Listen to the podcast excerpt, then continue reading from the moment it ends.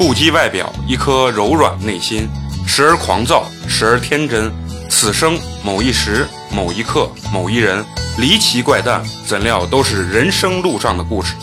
欢迎收听八年级毕业生。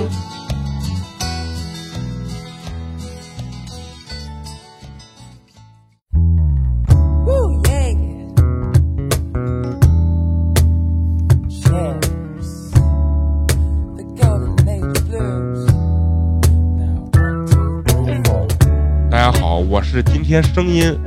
格外性感的美工，你们的好朋友，你们好吗？大家好，今天我是主场地主，我是嫂子。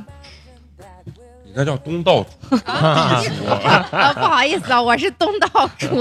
周扒皮吗？你还？大家好，我是你们的新朋友，我叫青蛙。大家好，我是倒腾了一整设备的陈同学，技术总监陈同学。大家好，我是最近疯狂想辞职的花花。今天呢，其实我们几个呢，加上这个青蛙呢，我们想聊一聊有关于这个辞职的话题啊。因为为什么呢？因为我觉得现在整个人的这个心态啊，包括这个状态，都都很差。就是说，在工作当中，就是总是有一种天天上坟的那种工作心态。所以说，就想感同身受的聊聊这个话题。其实聊这个话题之前，我特别想采访。嫂子他们的店员，但是可能嫂子 no no no no 不要采访，千万不行，一会儿打起来咱们。但是一会儿一吐槽，我说要么就是人家辞职，要么是你别干了，好吗？但是感觉嫂子对他的员工可能没有多大的信心，对，就不敢让我们采访，害怕采访完以后他这成一个空壳子，他成一个光杆司令，从店员到店长集体辞职啊！然后我想问问咱们几个，就是有谁就是辞过职？我我辞过，对你辞过几次？两次，两次是吧？青蛙呢？一次半吧。什么叫一次半？是我在就是我的第一个公司里面，我是第一次换了一个部门，就是跟我的第一个部门的领导闹得比较不愉快，然后直接换了个部门。那我特别佩服这样，就是我我是觉得我特别佩服什么？我如果说是我要辞职的话，我觉得这个公司我就待不下去了，我肯定跟这个环境对对对，我肯定是要跟这个环境脱离了，我就。特别佩服，我可以从这个部门换到那个部门之后，哎，我依然可以在里面混的还，我觉得还挺开心的。然后呢，花花跟陈同学是从来没辞职过，是吧？觉得我应该也算是辞过职一回，因为就是我放弃兰州的市场，回到西安，就算就相当于是一种辞职。那花花呢？花花是从来没辞过职。我没辞过职，但是我最近萌生了想辞职的这个想法。就是不管辞没辞过职，我觉得大家总有不断想辞职或者想换有新环境的这个地方，是吧？就是你你其实你要拿我来说，我是咱们这里面应该属于辞职次数最多的。最多的。就你像我，我辞职确实特别多，就是因为我年轻的时候，年轻的时候，就是刚毕业那段时间，甚至没毕业的时候，我就是以钱为主，就是什么行业挣钱，就是在我的能力范围内，什么行业挣钱，我就愿意去。啊，那个行业，然后包括我卖车啊，然后后面就在，呃，就是少儿行业不是特别好，然后去少儿行业做销售，然后就是销售类这个从事比较多，因为我觉得它比较挣钱。但是越到后面之后，现在包括干我现在这个设计，我会觉得我越来越趋于想找一个特别稳定的这种工作。其实我特别不理解，就是说像花花跟陈同学这种，其实理论上就是。基本上没怎么辞过职的这种人啊，包括其实青蛙和嫂子也算辞职比较少的这种人啊。因为我身边人都是跟我一样辞职，不断在辞职。因为为什么？就心态的问题，就觉得我能找到更好、更牛逼的地方。我觉得我贼牛逼啊，然后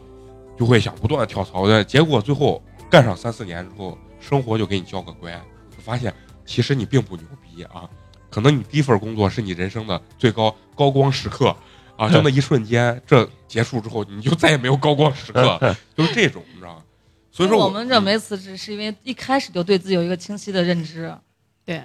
嗯，而且有一些工作真的是不好辞职，就像花花这种工作是不好辞职的。对我们，我们这个工作很要求工作经验的。对，对于我们来讲，就是如果你短时间内频繁辞职，可能也是，就是其实学不到任何东西。你不断的换的话，大家对你的工作能力其实是有看法的。对，我现在就面临这个问题，你知道吧？就是，就别人都觉得我操，这个老逼，我操，这怎么一会儿干这，一会儿干这？问你一个问题，就是你现在对你现在这份工作感觉怎么样？现在我我觉得，呃，相对来说，我觉得慢慢我冷静下来之后，我觉得这个还是比较适合我，然后嗯比较就是相对比较平稳一点以前的那种老觉得每天像打仗一样那种，就是不断地在拼刺刀，在市场就是销售，其实他就是每天像打仗一样这种感觉。就是咱聊这个话题之前，我就想问咱，就咱们这这这些人之前都从事的是什么行业，包括现在从事什么行业，对吧，嫂子？我之前我我最早你老师吗？对呀，我最早是美工的大学老师嘛，然后不是你那属于兼职啊，你那狗日就是骗人去了，真的。不是不是呃祸害我们这帮他妈九零后来了。不是兼职，就是当时是已经签了你们学校的啊，啊，然后最后是校长怎么，这么不开眼？然后呃你们校长还巴拉巴拉要留我的呀，嗯然后最后呃算是把这份工作弃了，然后选择进入房地产做设计，然后设计到干了有个一年多一点儿吧，一年半差不多，然后不干了，然后自己开店，就是我的经历，就是到现在了。嗯，嗯，哦，你是在甲方做设计吗？对，我在甲方，嗯，嗯。我跟他是有一点不同，我是先我毕业之后先到了乙方，我在乙方单位做设计，我先做的是室内，后来跟我们的大领导弄得很不愉快，我就调到了我们公司的建筑组，我去做了两年的建筑，然后后来对我辞职就是之后现在是在甲方工作，然后在设计部做设计，哪方面的事？就是室内和景观，我管两个方面。啊，然后啊同行我也是学景观的，对，其实我也是学景观，但是 但是因为老师不太好，最后没办法，过于 给我转到平面了，你知道吗？啊，那陈同学呢？我嗯、因为我是做通信工程的嘛，就是工程类的，就属于项目在哪儿，你人就在哪儿。当时我是一毕业去了兰州，我们这个就不能叫出差了，就是常年常年驻扎在驻扎在那个地方，就是一年三百六十五天，在家能待一个月吧，三三十天左右。那可能也然后很难找媳妇儿。而且我是我待的大概三年时间里，有将近两年是待在那个兰州新区，就听着特别好，但实际上是一个完全新建的城市。我就跟你说，那个地方就是没有商业，你能想象到最繁华的商业就是面馆和川菜馆，这就是最 这就是最繁华的商业镇子上吗？对，就是就整个城市新建有好多高楼，但是。嗯没有商业，因为没有人，它是都是工厂。最繁华的、最有商业气息的，就是一个原来的镇子，就是它拆迁完之后保留了一个镇子的一条路上，就是最传统的农村商业，这就是最繁华的地方。人常年待在那种地方，你就没就没有啥生活，就是娱乐呀、休闲呀这样子的都是没有的。可能就像什么探探什么都搜不着人，你知道吗？我我其实觉得就是怎么说，就是辞职这个东西啊，其实跟每个人的理由啊和状态，其实跟年纪是有极大的关系的。我之前那个广告公司啊，前两天我跟我同事聊呢，有一个九八年的一个小孩刚毕业，九八年，九八年二十一啊，对，二十一、二十二，然后完了以后，他在公司就属于哪种状态啊？就是因为都是干设计的嘛，你嗯就是干干设计的比较多，包括你干工程的，肯定很多都比较了解这种状态。就是甲方给你一个需求之后，然后你去做，然后你问甲方有没有具体需求的时候，甲方告诉你没有，你自己嗯发挥，你是设计师，你来给我。结果你做出来之后，甲方当你做出来一稿之后，甲方不知道他到底想要哪一稿，但是他一定会确信你做这一稿他是不需要的，就基本上就是这样，就是会无限的让你去改这个稿。对，现在一个甲就你做方就是因为。你们可能在做甲方的比较操蛋一些。然后这个男孩是啥？他的状态啥？就是他在乙方公司广告公司做嘛。然后他每次人家甲方给他需求之后，然后他就做，做完以后他觉得自己贼牛逼，每天上班戴个巨大的那种耳机，然后开始听音乐，然后谁说话他也不听，就是你能想象出那种九八年、将近零零年那种小孩那种状态，然后每天就是边做图边开始又又又，然后这样，然后就是每天在那晃晃荡晃荡吧，然后完了以后，他把他的图做出来之后，觉得自己特别的牛逼，就做的那些设计跟广告特别的牛逼，呃，给甲方发过去后，甲方你知道原话回复的是啥？就他们长期跟我们老板合作，你知道吧？然后给我们老板就说你们这设计师设计的是个，就是至于至于说不说这个我不知道啊，就是因为我们服务的甲方大多数都是学校的活儿，学校活儿特别多，所以你在做一些呃展板呀或者东西的时候，你不能过于商业，因为学校的东西就是一定要稳重，或者说是跟以前一样最好，纯色背景对，吧不？要出错，就是因为其实他可能也觉得这个东西不好看，但是他他害怕，因为他上面有很多领导，或者说有大领导、教育局的检查，你给他做一个很很那个什么的花里胡哨的东西，很有可能就出错。所以这个小男孩儿就设计完以后，就设计的可能比较商业，放个人家原话就直接把我们老板骂的，就说你们这设计师设计的是个，然后当然可能人家原话可能就说你们这设计的是个啥玩意儿，你知道吧？然后拿回来就让他改，因为这个改的这个东西对于设计师来讲那是非常正常的事情。当然那男孩就是然后坐在那儿，然后比如说他领导上来说，哎这个甲方什么需求让你改，男孩说改不了，啊不会改 啊，然后就说呃甲方都是傻逼啊，这就现场当着老板面说甲方傻逼啊不会干啊就是那完了以后，比如说他的领导给他安排一个活儿，他觉得这活儿他干不了，或者说他觉得他没想法，然后就戴个耳机开始玩手机，然后他领导问那你想不想做？我不想做，这就就这么就这么牛逼。就这么牛逼。呃，他最后也是前两天才辞职。他辞职，你知道人家多屌？就是不是转正的时候，现在公司都会有述职报告嘛，嗯，一人要写个 PPT，然后上去述职。别的人都是述职报告说，哎，我，呃，像我们的业务组，比如说，哎，我今年会给咱们公司拉十个学校的业务或者怎么样。设计师，哎，我希望在哪个软件或者说哪方面有精进。人家那男孩儿一上去九八年，直直接所谓的述职报告，直接就是吐槽大会。站上去之后，就他就逮着这机会，然后老板和所有员工往那一坐，然后他站起来就跟他说：“我觉得我就不适合咱们公司啊，咱们这公司怎么怎么样啊？然后你们这设计，你们根本就不懂设计啊，你们就是一个美工啊，你们就跟设计又不搭嘎，人家就是就站起来就把老板跟所有人 diss diss 完，老板说那你啥意思？他说我不干，就这么牛逼，我操！哎呦，你想你你就这么真性情，但是我是我当时我同事给我讲这个时候，我第一反应就是啥，娃还是很年轻，对，要不就是他家条件特别特别好，就说他不愁吃不愁穿，但是一旦我觉得他在社会上干几年，他会发觉，他最后总结是这个公司不适合他，但是他如果出去干几年，他会觉得如果以他这个状态的话，就是没行业就不适合。不是是没有行业会适合他嗯，因为别人掏钱，别人就是爸爸。年龄大一点的人，慢慢他的辞职可能就是真是被逼无奈的那种状态，就是他觉得没办法养家糊口。对他觉得没办法养家糊口，或者在这儿实在是我付出了十分，我只拿分拿到了一分回报，根本就没有办法养或者外面有真的是特别具有诱惑力的东西，对，而且我跟你说，年龄大的人特别谨慎，就是除非这个诱惑力达到一个非常大、非常大的对可，他才可能辞职。要不然，你像三十五岁以上的人，绝逼就是以稳定为主。我在这公司干了五年了，我不管是五险呀，包括我的工龄啊什么的都很好的情况下，他很难跳出这个圈子。这个就是不同的心态。大部分三十五岁以上，基本上就是大部分是让开了的。这个这个人肯定呃离职越活越谨慎对。，这个离职就是真正的是被人开的那种离职，就是就是那种被逼无奈的那种状态，嗯主，要是很多公司他也不招三十五岁以上的人，太多。现在，他会要求就是嗯年龄是就是二十五到三十五之间，或者说是刚毕业到三十五之间，他不会要求你更高。哎，嫂子讲讲你，你当时就是说从我们学校出来，或者说从你的房地产出来，想自己弄这，最根本的，你觉得你的心态是个啥？就为啥想着我再也不想上班了？因为第一点，我觉得看看到了，就是因为从学校，我我上到研究生上完之上完之后，就是上研究生之前，然后在学校里一直都就是生活环境都是，包括学习环境都是一个非常单纯的一个环境，然后上班了之后就觉得。见识了太多复杂的那一面了，尤其是当时我们公司确实就是内斗非常非常严重，刚好就是我进去的第一年，内斗特别严重，然后又又加上重组呀什么的，哎呀，就是你可能很多表面上看起来，就是你觉得他，你可以称之为他是老师或者是长辈的一些人，其实那个心眼儿可能就跟你想象的完全不一样。背地里干的那些苟且之事，对，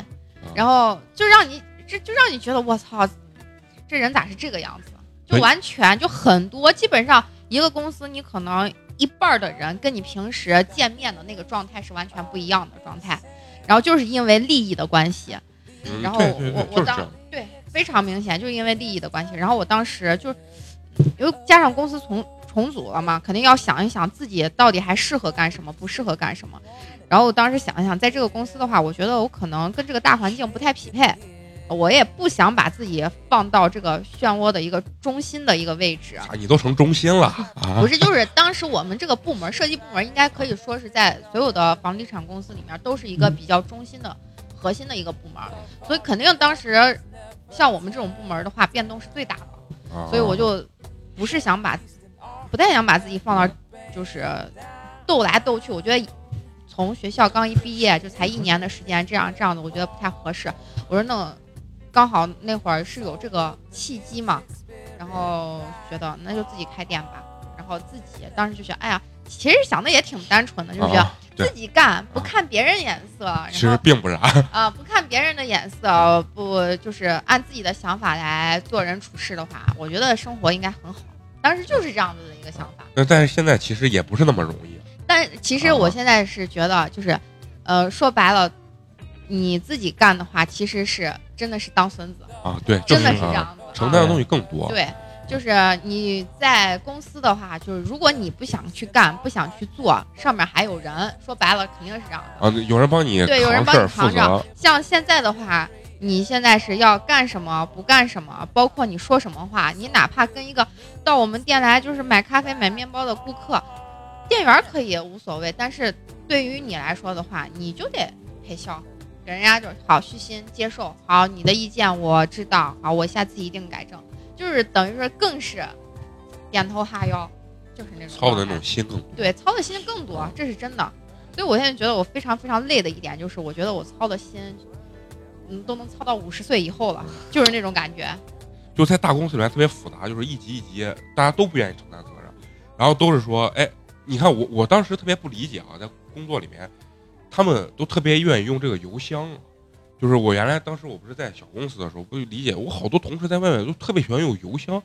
哎，我说你们为啥就是离得很近？比如说咱俩就是坐对门这个工位的时候，我都要用邮箱给你发东西，要留证据。对他不就是为了留证据？就是说这件事儿我跟你说了，然后并且你查收了。嗯，一旦出问题，OK，你你说我没跟你说，那我把邮箱打开，OK，这就是你的问题了。嗯那他们现在其实就是这，所以说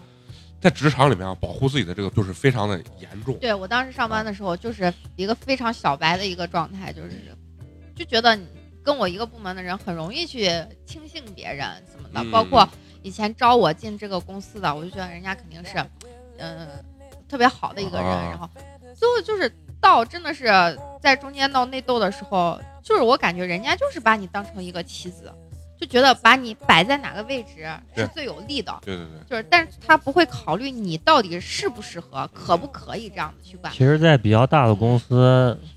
站队永远比干活重要的多啊，对对对，就是要站队。然后我当时在在那个公司的时候，确实是遇遇见了一些就特别好的，就是算是哥哥姐姐那样子的人，他们也确实跟我说了很多。然后就是意思是，就是像刚才陈同学说的，你要该怎么选择战队？如果你还想在这里面干的话，你该怎么去选择？什么样子的人是背后是什么样子的势力？他会给我帮我去分析的很多很清楚。但是我我听完之后，我就觉得我靠，太太复复杂了了，太累了。上班一天天跟宫斗似的。啊，对就是就是真的就是宫斗的那种感觉。就稍微大一点的，尤其你啊像在房地产，你现在青外在房地产上，然后，但是我会遇到就是你说那个问题，大家都不愿意担责任。我跟我的同事，我们两个因为这件事情算是小吵过一架吧，就是一个方案，然后我跟他说，我说我跟领导说，我说我认为这个方案不行，我觉得不好，然后他就说你他他下来就跟我吵，他说你不要说，你让领导去决定，跟他没关系。我说可是找我来就是要给他提供专业性的意见，我必须告诉他，他至于他最后选哪个方案，OK 我可以不管，因为是他决定的，但是我一定要告诉他，我认为这个是有问题的。就是但因为这件事情我们俩吵过，但是没有更深刻的就是嗯，更深的那种沟通。其实这个东西就太多了，因为就是说，呃领导他从他的角度，很多现在很多领导，首先他是不专业的，他就是比如说他针对你，我我干工程的，他的这个领导他我基本就不懂工程，嗯，你去干就是建筑外行领导内行，对设计他不懂，但是他他很希望你给他提专业性的意见，但是这个专业性意见我跟你说啊，是符合他心意的专业性专业性意见，而不是真的专业性意见。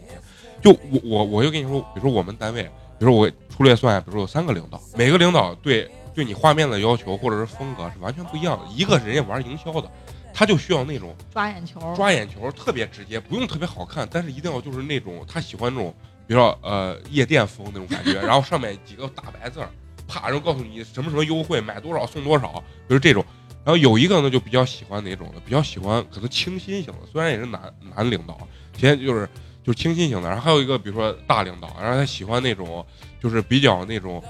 呃，就是我觉得有点性冷淡的那种风格，就是那种、嗯呃饱和度比较低的那种画面风格。嗯，简洁一点。对，然后我的领导跟我说啥？说哎，美工，你是专业的，所以这个东西你做完以后你要来说服我啊，不要说我们改什么，我们要呃要什么风格，你给我做什么风格。然后我当然当着人家面，我必须得得承认，哎，你说的是对的。但其实背地里他说的是几把话，就是放屁的话。你要按这样做，你就可以走回家了。对，因为为什么？首先我那个画面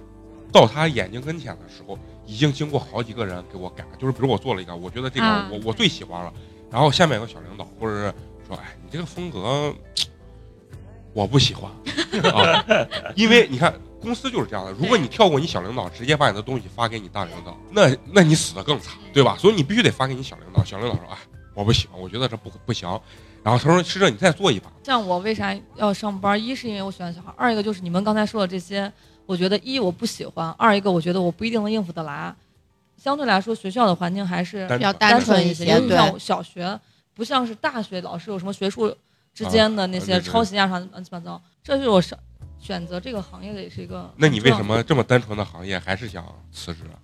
因为这个行业，你现在看新闻嘛，每天新闻，老师、已经有学生、家长对，已经有连续两三个星期，花就在吐槽啊，一些二逼家长、二逼学生干的一些事情。因为现在这个社会舆论对一是老师，二是医生，就你处在舆论的下风，就你不管干啥，你都是王八蛋，嗯，这是一个。二一个就是傻逼领导，啊、呃不能说人家傻逼吧，只能说可能我们教育理念不一样。我觉得这是一个很重要的原因，因为之前你像我刚上班的时候，确实特别特别累，因为就是大家可能会觉得老师这个行业很轻松，你就上上课改改作业嘛，有多累？你像我一天，嗯、少的时候一天两到三节课，多的时候四五节课，然后还要改作业，因为我是班主任，你这个班所有事情我都得负责去管，所以几乎没有一秒钟是闲着的。然后我刚刚开始上班的时候，因为没有这么从来没有干过这么强大强度的事情，我累到啥地步？我晚我下下班回家之后趴到床上就开始哭，门儿一锁就开始哭，因为我太累了，压力太大了，是吗你看？花花那个表情，我太累了。真的是就是不是说你身体不仅仅是你身体上的累，就是你心也很累。对，我门儿一锁就开始趴到床上哭，哭就是那种放放声的那种撕心心累裂肺的哭，真的特别心累远远大于一个身体累的那种状态，对心累是很无助的那种感嗯。，但是那会儿我都没有想过辞职，因为我觉得这个东西虽然说我累，但是我能够去消化它，我可以逐渐的我自己去跟它磨合。但是最近这段时间，我真的是想辞职，我几乎隔上一俩礼拜我就要说一回我要辞职，我受不了了，实在不想上。但是你这个辞职也只是一种吐槽，还是说真的有这种打算？我真的想辞职，那你你有没有想辞职之后，你你觉得你要干啥？到外面的我肯定还是当老师啊，到外面的一些就是私立的教育机构还是会叫学校，我不会到什么就是换个学校，对因为我们有时候开会，你知道老你的老板或者像我们领导给我们说，咱们这个行业是一个神圣的行业，咱们干这份工作不是为了来挣钱的。你一个月给我发两千五，你告诉我咱们不是来挣钱的，我要死心塌地为你付出，我要对这孩子负责。你这句话说出去，你都不觉得别人会笑话你吗？就是你的工你的工资太低了，嗯但是你如果不给我这么说，你说咱们工资虽然很低，我也很我我也知道大家很辛苦，能理解但是咱们克服克服。你这个话我听起来，其实你也是在说废话，但是我听起来心里头没有那么的觉得你他妈傻逼。嗯你告诉我，哎，咱们这是高尚的行业，我知道我很高尚。我要是不高尚，我能拿着一个月两千多、三千块钱的工资，我这儿干这么多年，不是我一听我一听鸡巴花花说他的工资，我就觉得咱们鸡巴这个八年级毕业生可能是起名字起错了，应 该应该叫啥平均低工资电台，我操！是啊，我刚毕业那三年，我才刚刚换工作，我前三年拿一个月三千块的工资。其实我觉得人工作啊，其实就那么几点，要么就是钱给够，我忍着，对，我把所有的事情我忍着，这是一个。对。第二个就是你钱没给够吧，但是我相对顺心，我呃这相对顺心是一个，要么就是我真的能学东西，就是我忍着我我先学，我就是忍着我学东西；要么就是你让我舒舒服服的，钱也拿拿的不多，每一个月四千块钱，我就在那儿一天就舒舒服服的混着，也可以。就是你总得沾这么一点儿。现在的现在，我觉得咱国内有非常非常多的企业领导就是靠画大饼在这啊，儿对对对对，支撑着啊，支。撑着大家在这儿干。但我我跟你说，你说你说从钱的这个角度上来讲啊，钱这个东西是永远不可能满足员工的。这个是一定的。但是这个东西是啥？我认为，如果比如说我是呃老板的话，我会让，就是说我一定会高于员工的这个期望值。就比如说我来应聘你，你跟我说你是五千，那我就给你五千五。我觉得这样子能管半年的时间，但半年以后还是得涨，就是因为嗯如果你单从靠钱这个东西去维持的话是不顶用的。其实我我认这个话题我特别想 展开聊，但是我不敢，你知道吗？没事，我一会儿不敢。偷偷聊，他们听不见啊。就是你先，你先听我说为啥是这样？因为从我自身来讲的话，我人生的就是工资的高光时刻就是卖车的时候，那就是我人生到现在为止的高光时刻，挣的最多。但是为啥挣得多，最后我也坚持不下去？我别人给我问我的时候，我对外就说，哎，我说那个提成不是，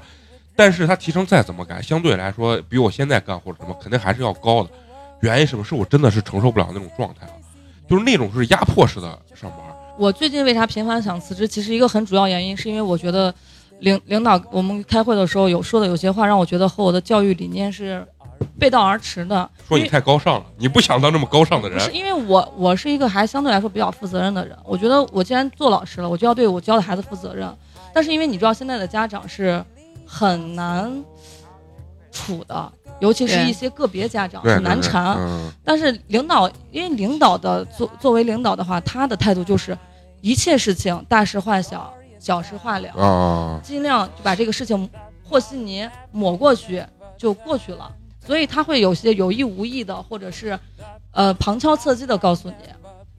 呃家长不好相处的话，你对这个孩子他不能直说，但他的潜台词就是你也不用那么上心去管他，因为你管会犯错，不管你们两个没有接触，你就不会跟这个孩子甚至是和这个家长去起冲突。就是和稀泥嘛。其实领导其实是在保护你，嗯因为这样子你不会跟家长有冲突，不会伤伤害你自己。但是我觉得这这个东西对我来说，我觉得那我当老师干啥？你还是有点情怀。我觉得这个也反映一一个问题，就是这个领导他并不想去承担这样子的责任，因为他承担不起他他承担不对因为承担不起，就是所以我就会想，那我当这个老师的意义何在？那我当老师，我不教育我的学生，我不让他，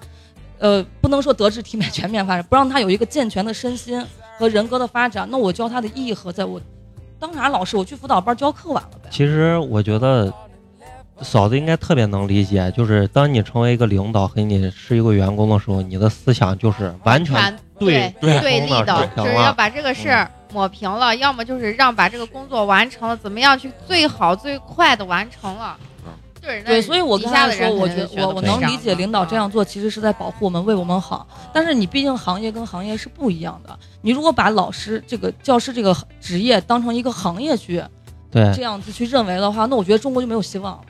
我就可以这么说这个高度上升的 就太他妈因高了为你你你的这个责任太大了。对，你如果你把你把教师这个行业跟其他行业一样去对比，你你连学校都不愿意承担教育的责任，你让谁去承担这个教育的责任？这是目前让我最想辞职的一个原因，因为我觉得但是你换一个学校，它还是这样，就是工资高或者说是别的更好的学校，我觉得这个东西会不会更严重？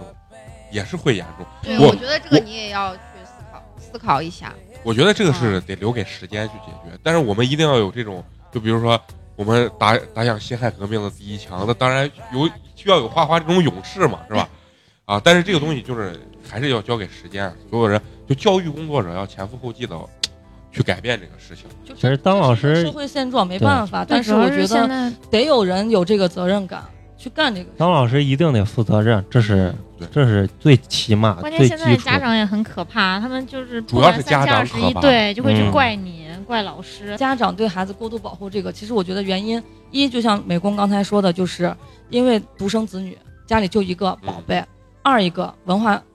整个文化水平提高了，嗯。经济好。了，他读了更多的书，他自以为自己了解了更多的教育孩子的方法，对，他觉得我我的教育方法是先进的，是科学的，老师是落后的，你们还停留在体罚什么惩罚这一类。嗯。第三个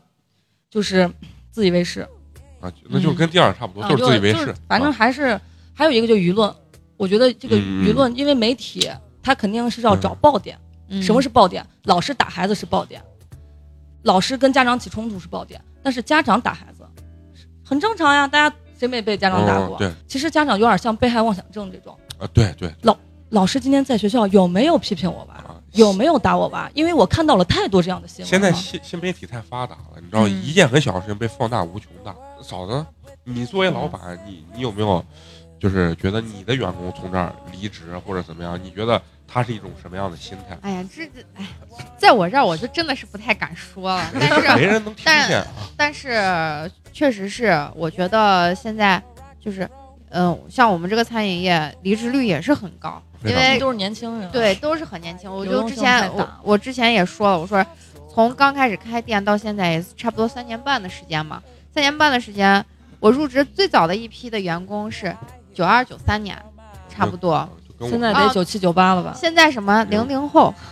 嗯。现在基本上很多就是应聘工作的都是零零后，而且这种这份工作都基本上属于他们不是第一份就是第二份工作，嗯。因为他们觉得就是这个餐饮业就是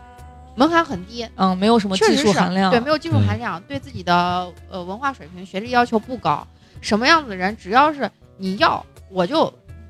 我就来，就是嗯而且你管吃管住呀，我没有什么成本，就是这样，而且像你们这相对来说环境还会好一些，对，就是环境还比饭馆儿会这样。你知道我第一次为什么想辞职？我当时就觉得说，我一个月拿这么点钱，我每天加班到十二点，我还不对端盘子，我都比这赚的多。我说实话，其实你看看我们这个行业，呃，准入门槛很低，但是其实工资水平并不低，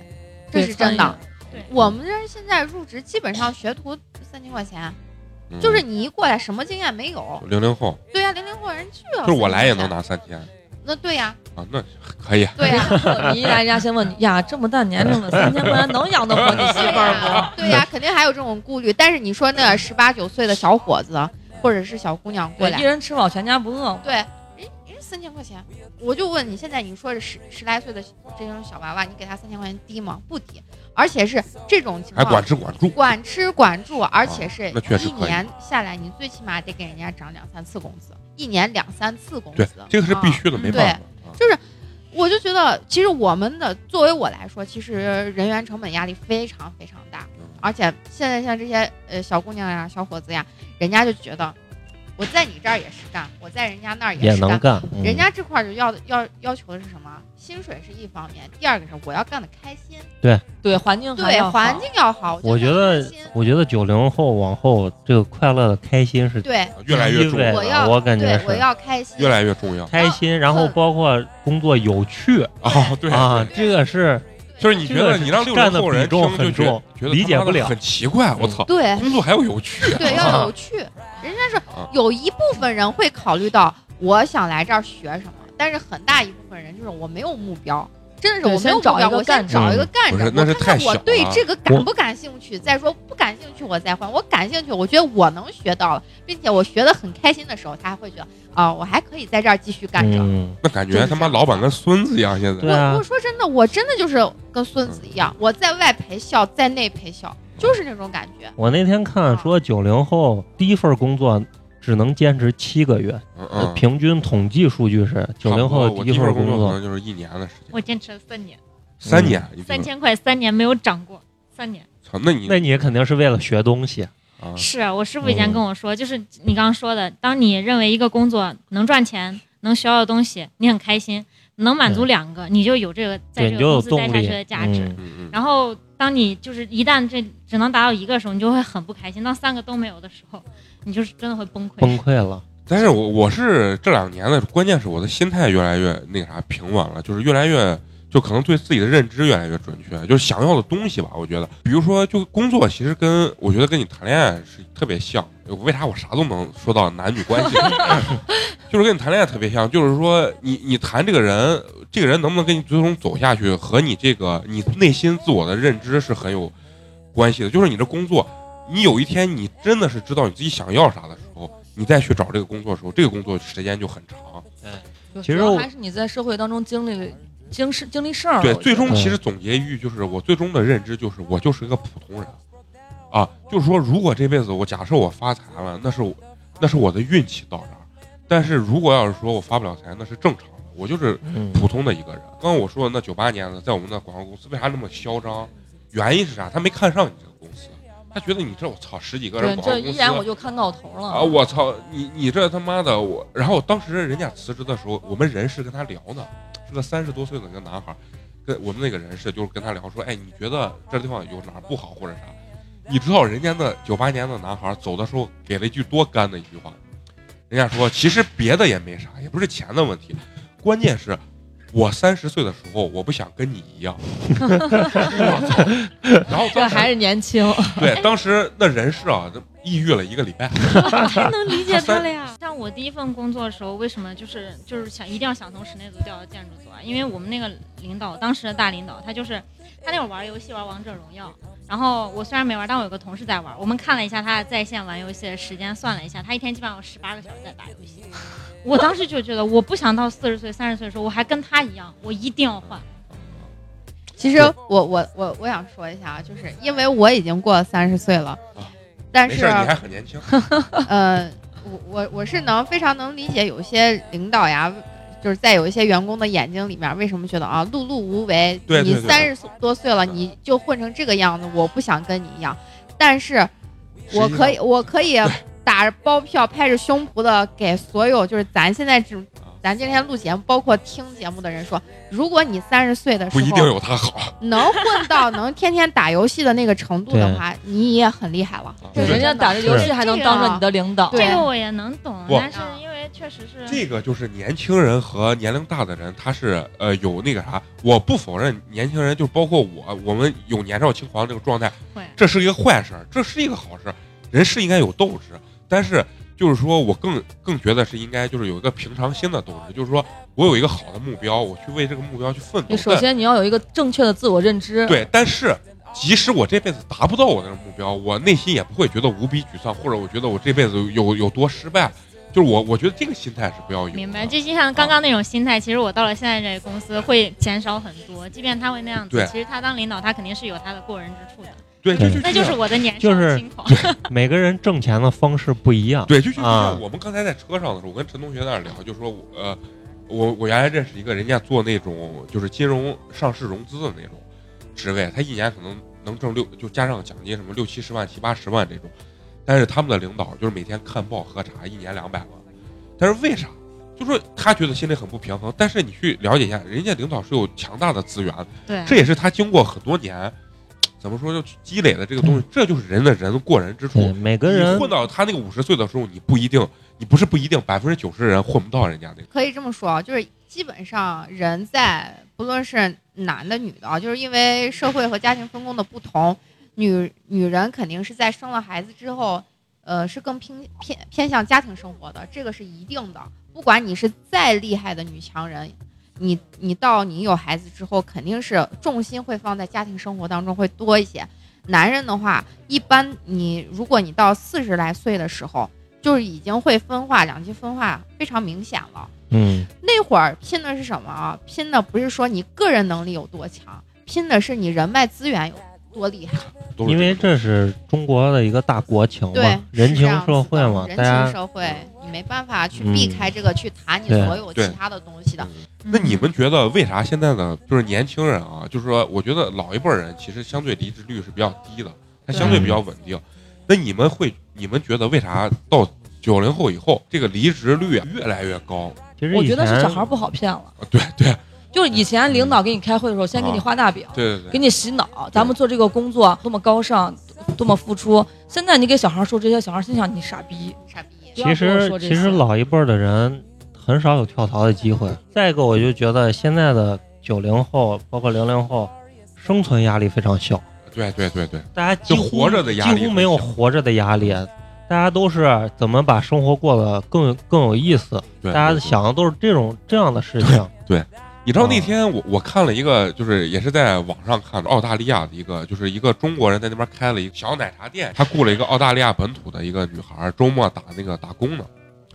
然后本来不是说一天比如说八个小时工作，结果那个他们是时薪制嘛，那个嗯女孩打了四个小时之后，然后一算那个钱，他给老板说：“哦，这些钱够我下个礼拜活了，我现在要提前走，你把四个小时钱给我。”然后 提上包拿着钱走了。然后他说：“我操，在澳大利亚真的是创业，简直是就雇人 就太难了，就是一定会被人气死。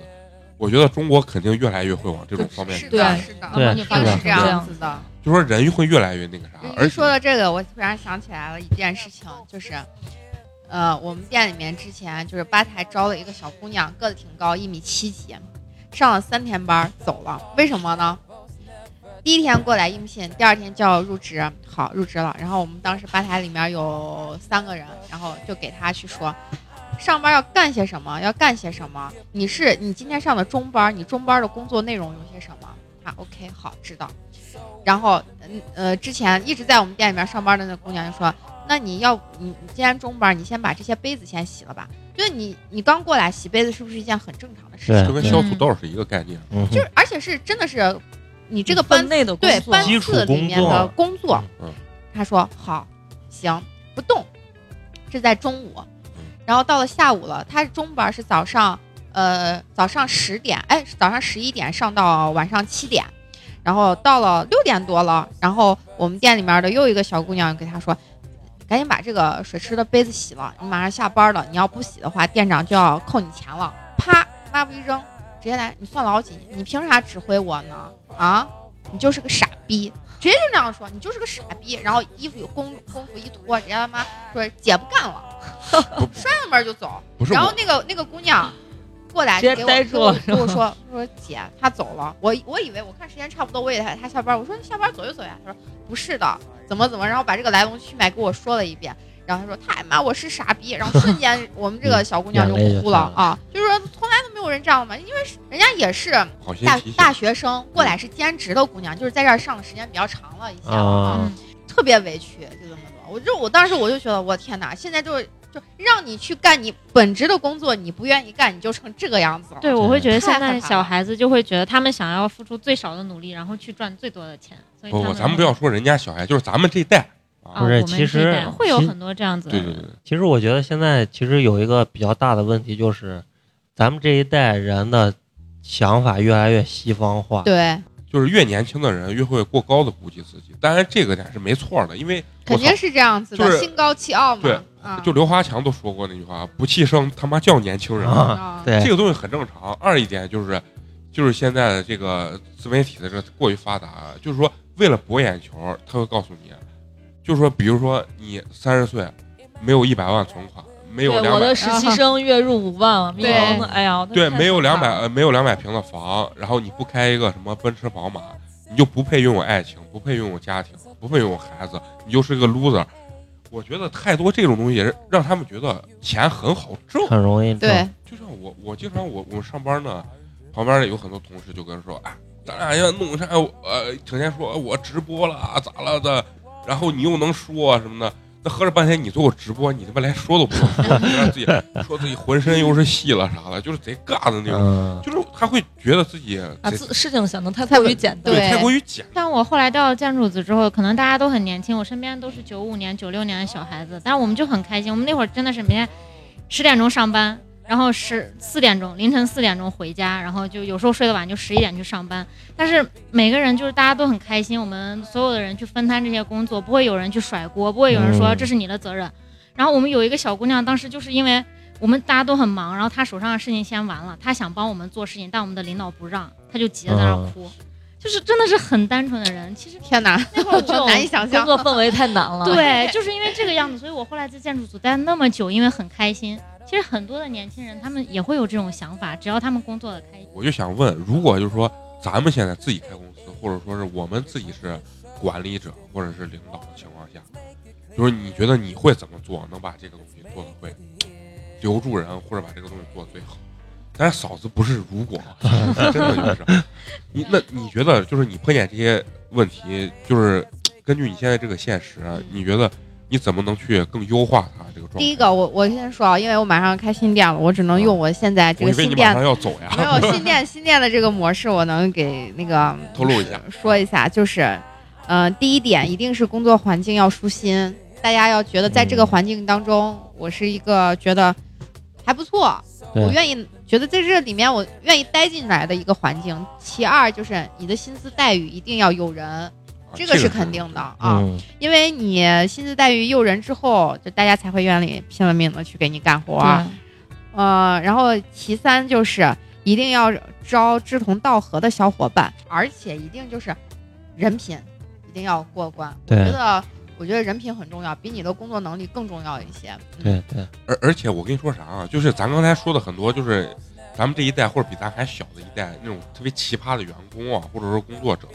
其实也是个例，少数少对，数，也是少少数。嗯就说我，咱不管说，当然咱也强调，就说现在的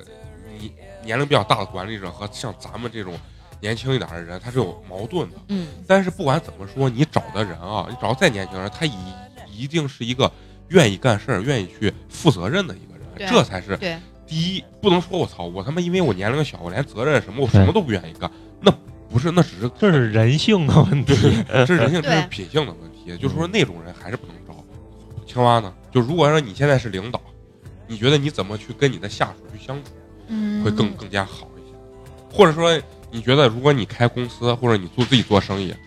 怎么去？其实我我可能因为没有当领导，我没有办法从那个角度去讲。但是作为一个员工来讲，我会希望我的领导怎样？就是比如说我在做一件事情的时候，我希望他给我一个死线。就是我我领导以前会经常这种，他跟我说哦你先坐着吧，然后过两天跟我说怎么还没有弄。就我希望他做事情做设计太多，这没办法避免。他会就是，如果是我的话，我可能会就是跟我的员工就是条理清晰的去讲所有的问题。我告诉他，就有一个明确的明确的目标、一个时间、一个制度，你该去怎么做。如果这样他在哪一个环节上出了错，我也可以很容易去帮到他。陈同学呢？你如果现在是领导或者自己要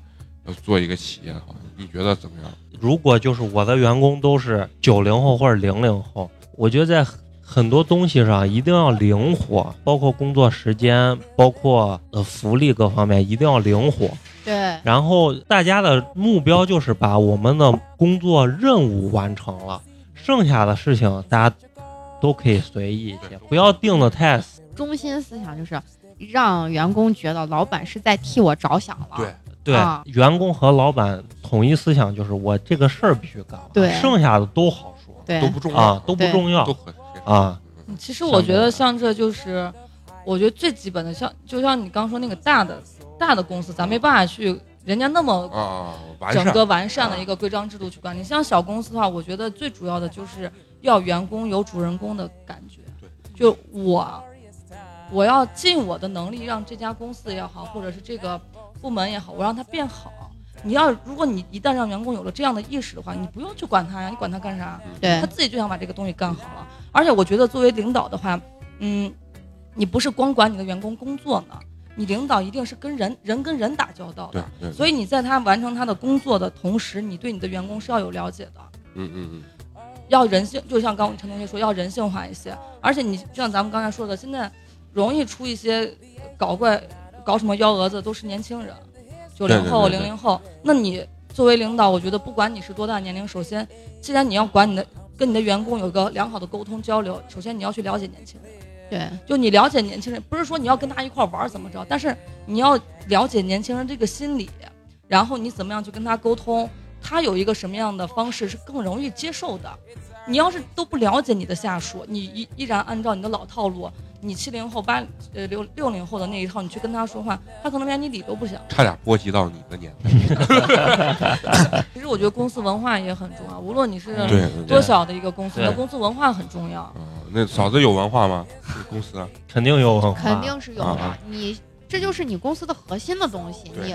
入职的时候，嗯你就得告诉大家，我们是主要是干什么的，我们能干些什么，你在我这块儿能得到些什么，这就是你的公司文化。往后走的话，老板啊，一定管理员工要比员工，或者说你你去对外的宣传营销要难得多得多，一定是这样的。嗯以后老板难的点是，以前的老板只需要把对外营销做好，现在老板是对内激励，是一个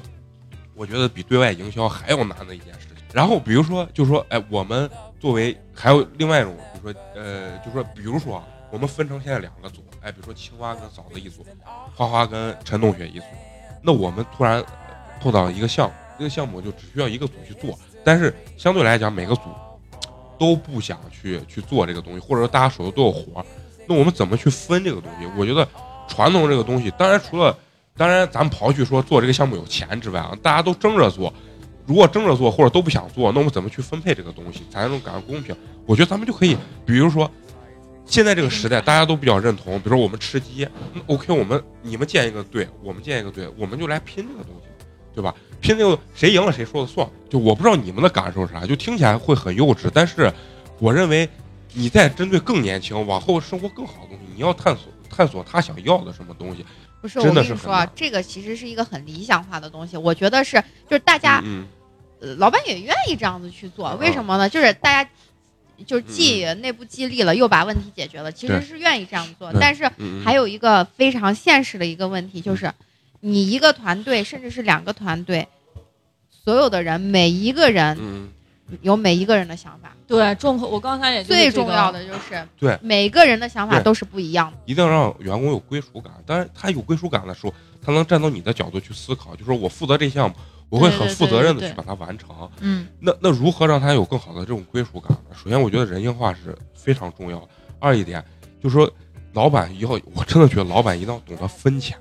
就是你一个人是挣不了钱的，嗯，就是一定是所有人绑在一起挣钱的。对，所以说，我觉得现在现在你经常需要考虑的一个问题是我怎么让别人能挣钱，然后我捎带着挣点钱。对，这个是我觉得核心的一个东西。经常得这么想问题。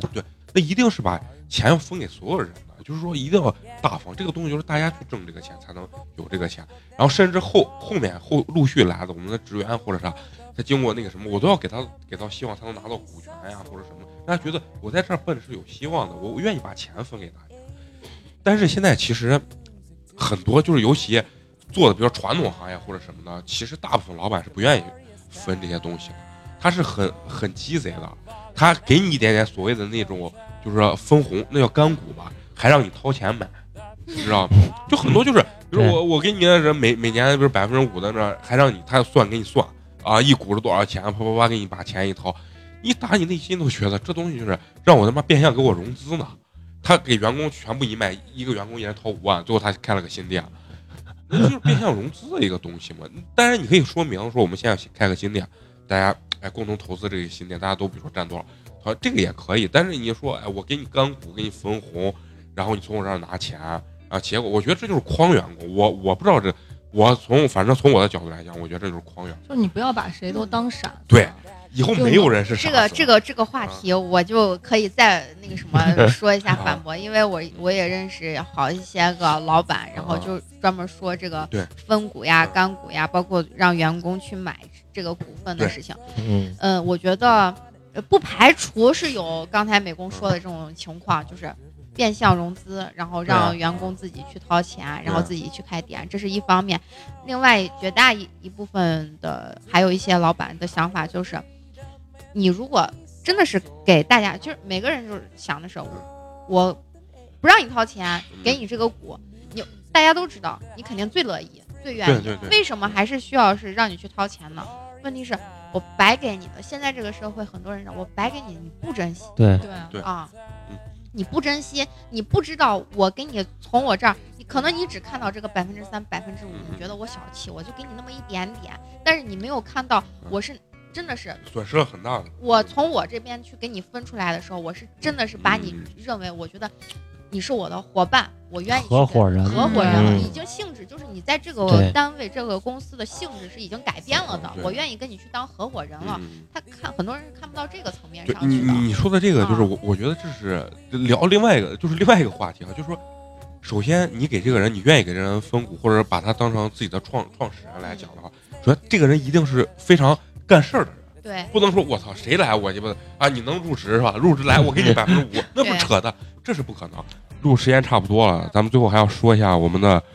互动方式，关注我们的公众微信号“八年级毕业生”啊，搜索数字八，然后包括我们现在也会把我们一些有趣和好玩的一些花絮呢放在我们的公众号，还有我们的抖音和微博上面。希望大家在听我们节目的同时呢，能多关注我们这些啊互动平台。就这样，拜拜，